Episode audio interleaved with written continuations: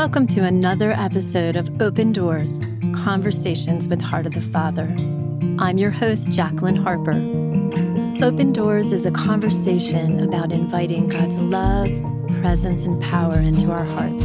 We are friends and teammates from Heart of the Father Ministries who share in the mission of setting captive hearts free through Unbound Ministry. We're so glad you could join us.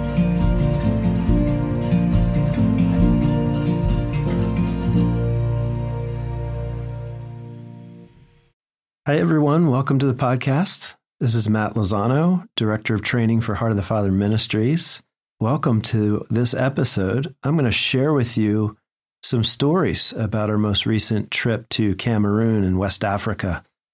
On July 21st through 30th, we were invited by Peter Newburn of Renewal Ministries.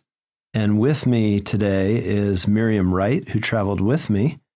And she's gone on several missions with Heart of the Father, sharing the message of Unbound worldwide. We led an Unbound Freedom in Christ conference in Cameroon, followed by three days of Unbound basic training. We had about 150 participants, including priests, religious sisters, and lay ministry leaders. And our host was Father Jude Thaddeus Langeh, who is a superior for the Order of Claretians. Miriam Wright has worked with a large company. What kind of company was it, Miriam? It was the steel industry. Steel company, and you were in IT, right? That's right. I was a manager of application software. Wow. And she has traveled with me to a lot of countries. Uh, she's been with Heart of the Father to Ghana, let's see, Slovenia, Poland, Tanzania, Guyana, and Cameroon several times. And Ireland. Ireland. I knew I was forgetting one. Northern Ireland. Yep. Uh, she also runs her own ministry and she leads an encounter school in Ontario, Canada. Great to have you, Miriam. It's great to be here, Matt. Good to be with you. You've been to Cameroon three times, right? No, two times. Two times. Okay. What was memorable to you about this trip? This trip was like the fulfillment of heart's desire. I was there in 2019, just before the pandemic. It was a much smaller group. I was there with Peter Newburn. We really were introducing Unbound. We did the conference. We did a little bit of training with a much smaller group. And there was uh, one sister in particular who just really wanted to run with Unbound. She reached out a number of times over the intervening years about, please, can you come back? We're so hungry. We need your help. And uh, we weren't able to go for various reasons. There were security issues in the country. Of course, the pandemic caused problems with travel. And so being able to go back and to see what had happened was like the fulfillment of the desire in my heart. And I think it was the fulfillment of some of their desires as well to formalize the training that they had been doing really on their own since 2019. She was such a dynamo, that Sister Pascaline. And I love the testimony of the priest that was with her. And he was like, Yeah, she prayed with me and I was set free and now I'm on fire. And it's it just, was incredible. Yeah, it's really yeah. great. So the the conference was really well received. One of the highlights for me personally was uh, listening to Father Jude share his testimony. Father Jude had been kidnapped uh, years ago, experienced a lot of trauma, had a lot of people to forgive, and when you and Peter had visited earlier, you were able to minister to him, and he just gave this incredible testimony of how how free he really was to the point where he had forgiven and and even embraced at least one of the men who had kidnapped him. it's really a, a tearjerker. Well, he really exemplified the fullness of forgiveness in that he's now able to pray a blessing on those that had really tormented him and, and tortured him during that time, uh, yeah. uh, which is just incredible. It was he told story. me later that it was his priesthood and his vocation was really at stake. He was ready to give up. And that moment of you guys just affirming him, blessing him, and and leading him through the keys really changed his life and now he's now he's a superior in that order and having a profound impact on people. So Miriam, one of the things I love about you is you are just you are an energizer bunny when it comes to people and you just love each person individually. You are so enthusiastic. Tell me uh, what's your approach to like just embracing people of different cultures and different different countries? I think the the approach I take is just seeing people as children of God you know, different cultures, different contexts. But I remember something Neal said years ago is that Unbound really reveals the heart of each person and it's the same heart. You know, human beings have the same heart, different stories, different traumas, different circumstances, but in a lot of ways, we're really all the same. So I think my approach is like, okay, well, we are the same, but we're different. So just approaching them and, and hearing their stories. Where are they coming from? What are they experiencing? How are the teachings resonating with them? And just meeting them one on one and reminding myself that I don't have to solve their problems. Mm-hmm. I don't have to be God. I just get to be the person standing in front of them. And so having acquired my own freedom over the years and not feeling like I have to do what I can't do, uh, just meeting them where they're at and listening to them and blessing them and not being afraid of those differences and just, you know, reaching out to them, connecting one on one and yeah, just seeing each person as the individual beloved child of God that they are and allowing myself to be that same with them. That's awesome. You got a new moniker this time, Mama Miriam. a lot of the religious sisters and particularly the younger women, you really connected with the women really well, but but you were Mama Miriam, which was great, a great title for you.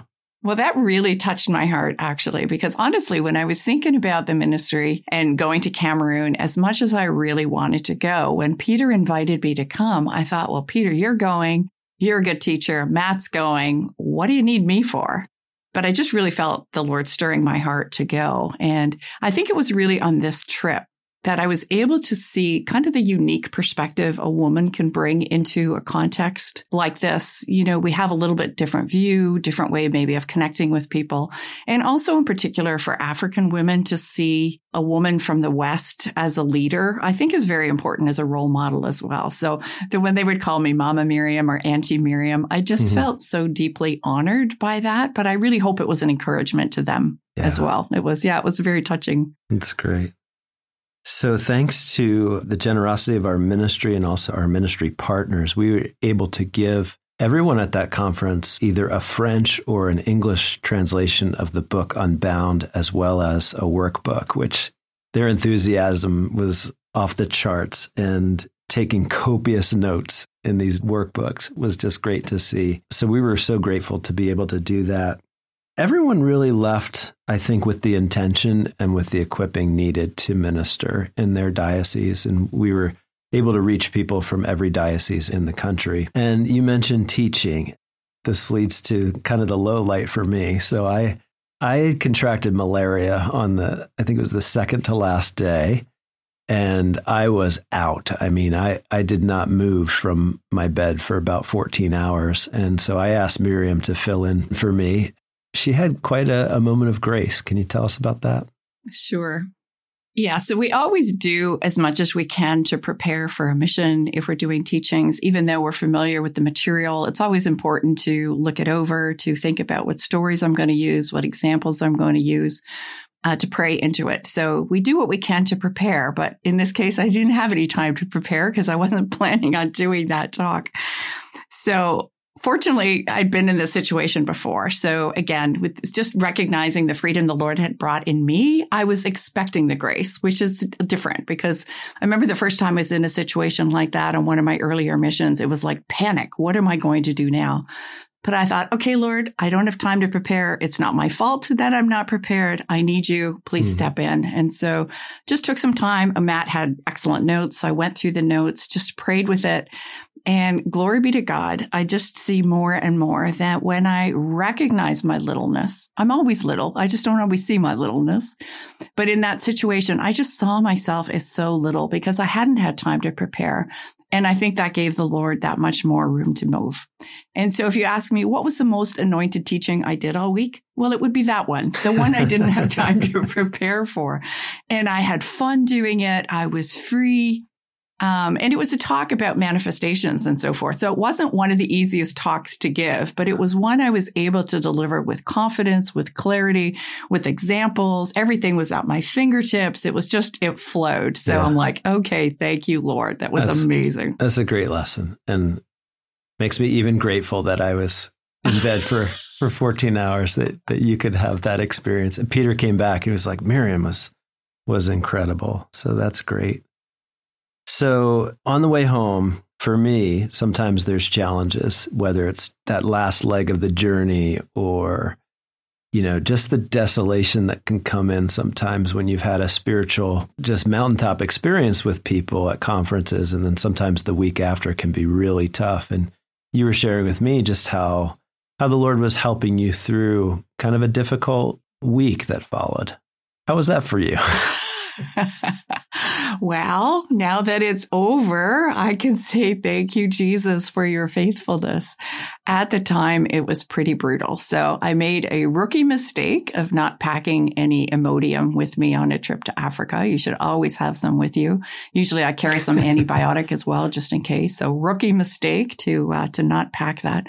So the last day or so, I started getting into some stomach issues, but it seemed to be okay, but it got worse as I was traveling home and crying out to the Lord a lot. Lord, help me, save yeah. me, timing. The one time I got stuck on a window seat, uh, but it was okay. You know, I made it home. I got to the airport, which is about three hours from where I live. I got to the airport around uh, nine o'clock in the evening on the Saturday evening. Three hours later, my luggage still had not arrived. So mm. I, hmm. you know, got a claim form and then drove home in the middle of the night. My stomach is still troubling me. I'm wondering how far it is to the next, you know, place where there's a, a restroom. And then I got home. So I was, of course, very tired. Um, I was, I think, physically depleted as well, probably dehydrated, hadn't been drinking enough, hadn't eaten much either. And so physically depleted. And, you know, the enemy's just nasty right? Mm-hmm. So it's when you're physically low is I think often when he hits hard yeah. with other things. So I was inordinately upset about my suitcase. I was almost obsessing over it, which is a little unusual for me. So that kind of caught my attention. I'm like, why am I so upset about this? Mm. But then also we'd had a problem with our refrigerator. The freezer door was frozen shut. So we had to unplug it. So we didn't have a refrigerator for a week.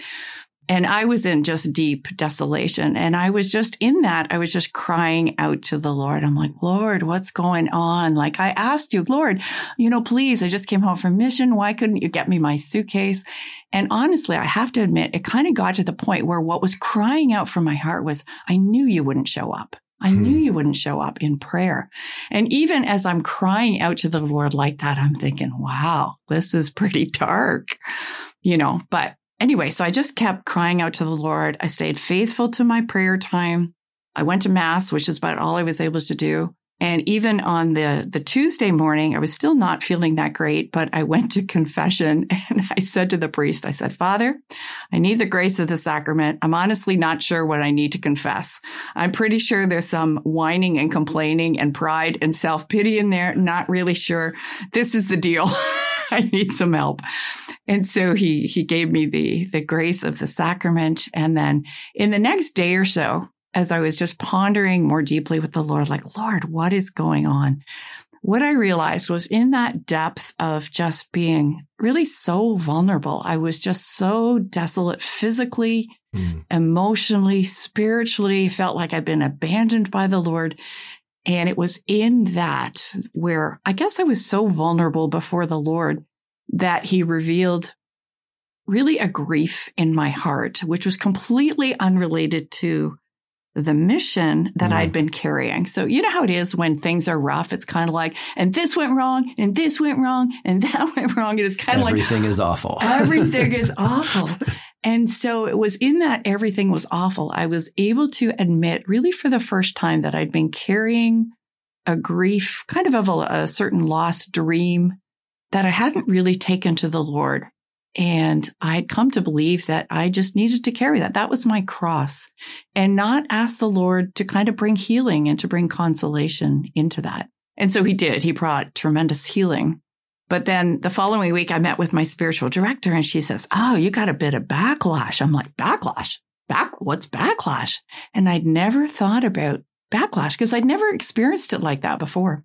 And then as she said backlash, I realized the lie that had come to me was, is this really worth it? Mm. And I'd been pondering, I'm like, man, oh man, the physical impact, lost luggage, which did show up a week later, even though I had to drive three hours to pick it up you know, is this really worth it? And then as soon as I saw the lie, I'm like, of course it's worth it. it was amazing. I'd do it again a hundred times, even if it meant I never got my luggage back because it was so good. So but you would bring the right medication. Then. I would bring you no more rookie mistakes. so yeah, God's grace forever. But it's in that low, I think the secret, just turning to the Lord and allowing him to be there and to just, yeah. just to admit to him what I really wasn't admitting to myself. Right. I mean, he already knew. So it was the revelation of myself to myself, right? As he mm-hmm. does. But yeah. So just a, again, a deeper level of freedom as a result of the desolation yeah. that came. So glory to God. Yeah. Sometimes we run from those moments like, yeah. oh, I got to feel better. You know, I got to get out of this funk. And it's like, no, just let the Lord show you. You know, he used that desolation to show you a wound, which the enemy was trying to sow a lie into, but he really wanted to heal you through that. And who knows if we'd get there without the desolations, you know? Well, exactly. Because the lie, so often the lie begins with, I should or mm. I shouldn't, right? Mm-hmm. I shouldn't feel this way. This is simply the way it is. I need to bear my cross. Yeah. But the reality is, I do feel this way. Yeah. Lord, I do feel this way. So now what? What are we going to do with the fact that I do feel this way? I don't like feeling this way. Yeah. And that's when he moves in and he transforms it and he brings the freedom and the grace. Yeah. I heard a therapist say, you need to stop shoulding on yourself, meaning, yeah. I should do this, I should do that. It's a, a spiral that we often fall into. It is amazing how you can feel like you know, you're in these moments where you're being a blessing and others are blessing you, and you feel like, I feel like a spiritual superhero. And then the next day you feel like a child throwing a tantrum. it's like just humbles you, you know. Yeah, you are. I was a child throwing a tantrum. I didn't I was a child. I wasn't childlike. I was childish. Yeah. for sure. But again, the Lord loves us even loves when us we that. fall apart, for sure. Yeah. He loves us there as much as yeah. the other. Yeah. That's beautiful, Miriam. Thank you for sharing that. And I know that's going to be a blessing for a lot of people. Would you mind closing us with a, a little prayer for the folks who are listening? Oh, Lord God, you are so good. You are so kind.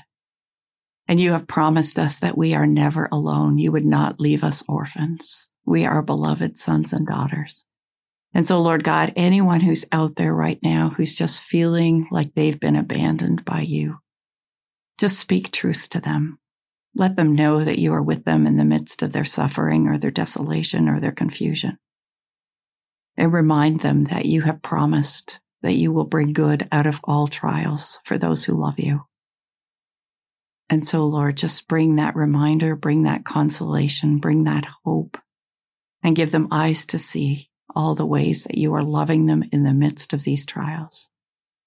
For their blessing and for your glory. In Jesus' name, amen. Amen. And Lord, we do ask that you bless Sister Pascaline, Father Jude, and the wonderful people of Cameroon. Bless their ministries, their taking up of Unbound, and give them everything that they need to thrive. In Jesus' name, amen. Thanks so much for joining us today. If you'd like to learn more about taking hold of the freedom you have been given in Christ, check out our website, heartofthefather.com, and find us on Facebook, Twitter, and Instagram. This is Matt, Jen, Rachel, and Jacqueline saying goodbye until next time. Behold, I stand at the door and knock. If anyone hears my voice and opens the door, I will come into him and eat with him and he with me. Revelation 3:20.